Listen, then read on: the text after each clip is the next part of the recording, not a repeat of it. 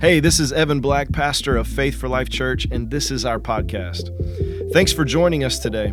If you don't yet know Jesus, I'm so glad that you're listening, and I pray that this message empowers you to give your life to Christ. If you're just starting out on your journey with Jesus, I hope this empowers you to connect with Him. If you're strong in your connection to Christ, I believe this message will empower you to follow Him. So enjoy today's message.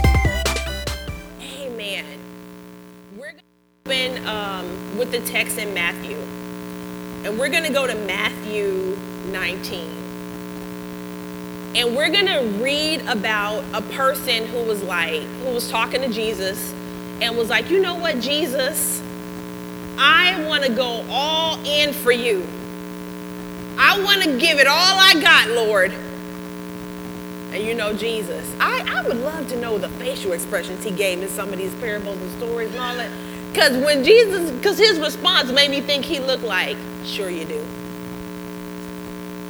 But Jesus goes on to list things out, and he lists out, hey, if you want to follow me, then it matters how you treat your marriage. It matters where your heart is. It matters if you're a liar. It matters because following me means you're not living for you.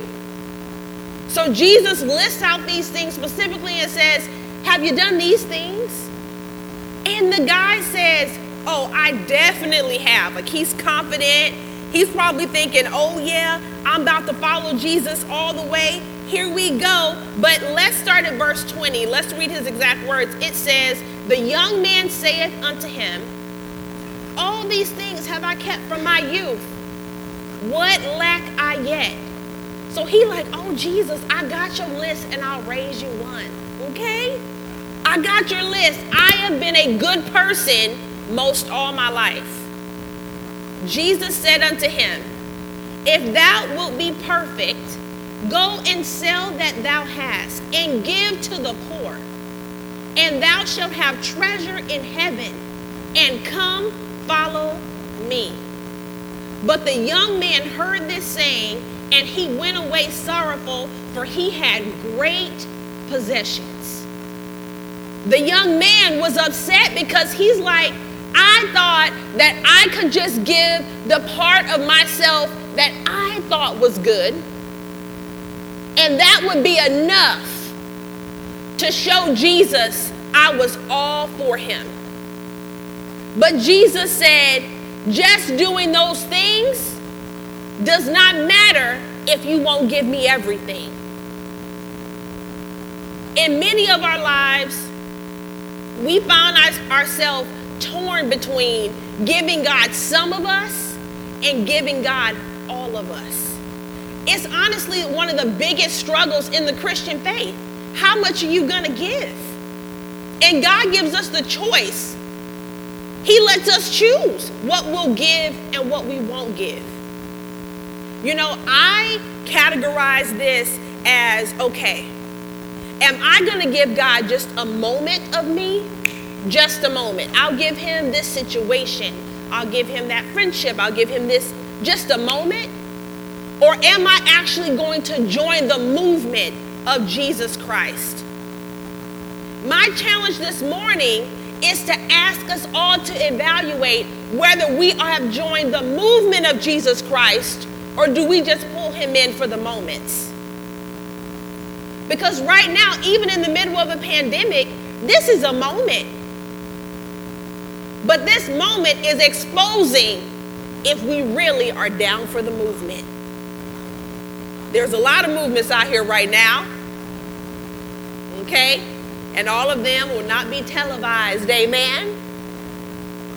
And even that phrase or saying meant, I heard a breakdown um, by one of the folks who marched with um, this person who made that statement. And they said, what we mean is, in the mind is the biggest space of change. It won't be televised because you can't see it. And as believers in Jesus Christ, we have to ask ourselves, man, have we given up enough of how we think to how God thinks? Or are we allowing what we think to be manipulated by so many other movements? There's the movement of, I want to be married, I want to be married, I want to be married. There's the movement of I'm an independent career person. There's the movement of I am a grandparent and I am a grandparent and I am a grandparent. All of these different labels and titles and things, before we know it, we live for them. They are life to us. And should God ever strip them away, who would we be? For some of us, we have been too caught up in how we think we should be. I should be perceived as this. So I'm going to do everything I can to protect that identity of myself. And what you don't realize is you have now moved yourself in the direction of making yourself the idol in your own life. Be careful that you don't turn into our four and no more. When God said, I've called you to the nations, I've called you to generations, I've called you to more than just your immediate neighbor. So when we see movements online and other places that make us say, I'm choosing my race over God's plan, I'm choosing my class over God's plan. Ask yourself, where does God fit in, or did you just put him down for a moment? You don't set God down for a temporary situation. You bring God into it with you. And that looks like the movement that counts. Because God don't care what our skin color looks like. He sees the heart of the people we are called to reach. So when we start getting so angry and so upset, our actions will follow. And then we'll turn around and not even recognize the person that we used to be because now we're following a different movement. Today, the challenge is that you choose and stay enlisted in the movement of Jesus Christ no matter what. And you may say, you know what? I have been down. Real talk, Pastor Priscilla, my emotions are low. I've been battling depression. I feel alone. There's so many things I can't do right now because of the situations in society. For some of us, even in the color of our skin, we're like, I don't feel safe going nowhere. Had someone tell me the other day, I have anxiety about encountering anybody crazy around me because I don't know what I'm gonna do. I think they may cause me to go into a straight up anxiety attack. So many of us in this season can feel restricted and bound and caught up in what's happening around us. And what those situations do is they they almost pull you to a place where you decide, you know what? I'm just gonna take care of me. And somehow that take care of you can be separate from following Jesus. Here's what I mean. In a day, you know, part of what we're doing with um, sisterhood and discipleship is there's an ask that they're praying at least four times a week. And you know, to all of you super holy Christians, you're like, only four times? But let's get real. Praying undistracted four times a week for at least five minutes, ask yourself do you do it? Can you do it? Is it protected time for you? Now, if a believer finds himself not praying, who are they getting their, their directions from? If you're not talking to God, and you may say, Oh, I have the Spirit of God inside of me, but eventually, a person who's not talking to God and who's not waiting to receive or at least being still in his presence, should he want to talk back in your heart? that person can easily start to not be able to tell the difference between their voice and God's voice. Then, when things get big in life, it's I need somebody else to pray. I need somebody else to tell me because you can't hear anymore. If you say, I have to be in the presence of others to pray, there is no direct relationship. And that is why praying and talking to God undistracted is so important. Because you need to hear Him tell you about you. You also need to develop a stronger trust in God. And that trust comes from conversation, it comes from hanging out with Him. It comes from getting to know the feel of His Spirit. And in the beginning, many times, or if you've been in a drought and then you're starting over in this, it feels like God is so far away. Let's go to Jonah. And I want to look at Jonah's life for a moment because Jonah was a person who knew God.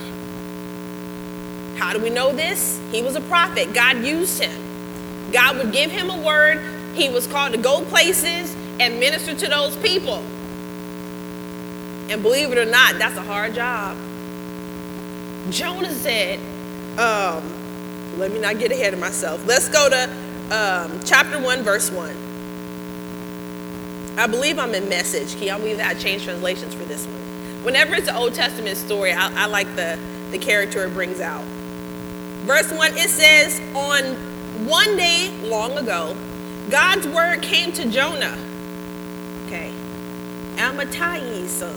Just take it. Just take that. Amittai, okay? Up on your feet and on your way to the big city of Nineveh.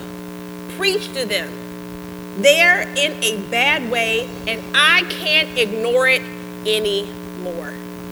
In this scripture, you see God is telling Jonah, hey, there's some people who have been doing a lot of bad. And what did God say? I can't ignore it anymore. Even that sentence shows you that God has patience for a while. God will let you act up for a while before consequences hit. And here, God is saying, Jonah, I need you to go take a word to them because I can't do it no more. Verse 3 But Jonah got up and went where? The other direction. To Tarshish, running away from God, the word says. Oh, to run away from God. Can you really? Of course not. He left God's presence. He left God's presence, went the other way. Why? Because he didn't want to obey God. This is us, guys. I don't want to do what God told me to do. I don't want to forgive them. I don't want to give that. I don't want to be around them. I don't want to give no grace to them and all, all the Karens. I'm going to continue to judge and crucify and condemn and on. I don't want to obey your way, God. I'm going the other direction. This is us. Lord, have mercy. It goes on to say, went down to the port of Joppa and found a ship, headed to Tarshish. He paid the fare and went on board, joining this group as far away from God as he could get. So Jonah didn't just say, I'm leaving where I am and turning the other direction. He said, I'm going as far away as I can. Now, if you stop right here in this text, the, the obvious question is why in the world is Jonah running? Jonah been doing this job for a grip. Why now is Jonah saying, I don't want to do it anymore? Because Jonah was prejudiced. Jonah had turned his heart against a whole group of people. And did that matter to God? No. God said, I want them to hear me and know me. I want them to have a choice. And so he sent who? God's people. We are God's people. Doesn't matter how of an how much of an introvert you are. Doesn't matter how unqualified you feel you are, or if you feel like your life and your actions are jacked up. You know that there'll be a time where you come across a person, no matter how far away you feel, and you'll feel a nudge that say, from Jesus saying, "Tell them about me." God will use whoever he needs to to get to whoever he needs to. Amen. It goes on. And I think I'm going to skip up a little bit here. Let's go to Jonah chapter 2. You guys may know this story. Jonah gets on this ship. He's on the ship, storm's coming, and everybody on the ship knows. They say somebody done done something wrong because this ain't supposed to be here. So we need to cast lots. They said we're going we gonna throw these dice real quick. and we're going to figure out who, who this is because ain't none of y'all saying that you. Notice how far Jonah let the lie go. So quick, this prophet turns away from God, and then he can't even admit he's the cause. He lets them go through all these motions trying to figure it out. Then finally, he gives in. It's me. And what did they do? They recognized his God, because God got glory even in his disobedience. But then what? The consequences hit. They throw him straight off board. They was like, dude, you need to go handle this with your God in the ocean. Okay? All right? You in the ocean because you're bringing badness to us by your disobedience to God. So he's, followed, he's swallowed up by the creature. Jonah's now in the belly of the whale. And eventually, Jonah starts speaking because we know in the word that Jonah was in there for a couple of days. So that means that he was still so upset at his assignment, it took him days in the lowest of low before he opened his mouth. He was that mad. How many times have you been that mad? Yet God loved you anyway. That ticked off at him, at them, at that. And it took you a minute. it ain't Corona. It took you a minute. My throat is so dry. It took you a minute before you did what you had to do. So, in chapter 2, Jonah finally opens his mouth. He finally says something.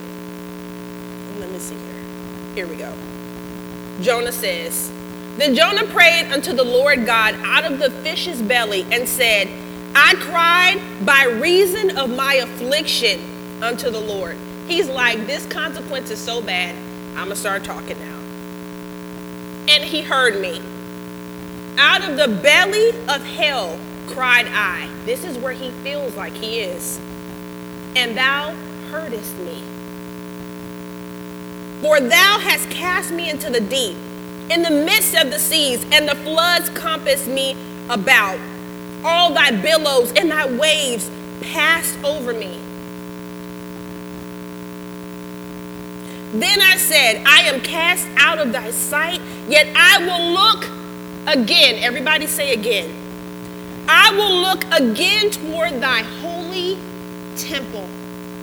The waters compass me about, even to thy soul. The depth closed me round about. The weeds were wrapped about. The reeds were wrapped about. Thank you so much. I went down to the bottoms of the mountains, the earth with her bars and about me forever. Yet hast thou brought my life from corruption, O Lord God. Even in Jonah's lowest point, Jonah is saying, I ain't always been a saint. You brought me up from corruption. Every time I turn my heart towards you, God, you hear me. Every time I call your name, you respond to me. And that is us right now. That is us in this moment. It doesn't matter how holy or unholy you feel. When you turn to God, He hears you every time. And He also wants us to help bring others to Him that they may hear Him and their hearts may also change. In the name of Jesus. We know what happens in verse 10. Then God spoke to the fish, and it vomited up Jonah to the seashore. What I find so powerful in this moment is that God spoke. This is the second time God spoke in this text. The first time was to give instruction, but until Jonah repented, he didn't say another word. Until Jonah repented, God said nothing else. So, here in this text, Jonah took all this time running away, taking boat trips, being in the belly of a whale, and God allowed the consequence of his actions. God, I would even say, brought about the great fish to help Jonah realize he needed to make some real changes. He needed to look inside. Tell me this pandemic hasn't caused you to think about everything about your life? For some of us, we are in the belly of the whale right now. We're like, Lord, do, is this it? I need to repent. Well, Lord, hear my cry. Because I need this over with. yes, come on. because God doesn't want us to stay here. That's the point. God wants us to come out of the belly of the whale. But He requires something from us. He requires repentance. It is so arrogant of a believer, and myself included, when we can go day to day and not ask God to even forgive us for anything. We know we've thought the wrong thing, murmured, complained, done the, all the. There's so much to go day to day and not even ask God to forgive us? Who do we think we are?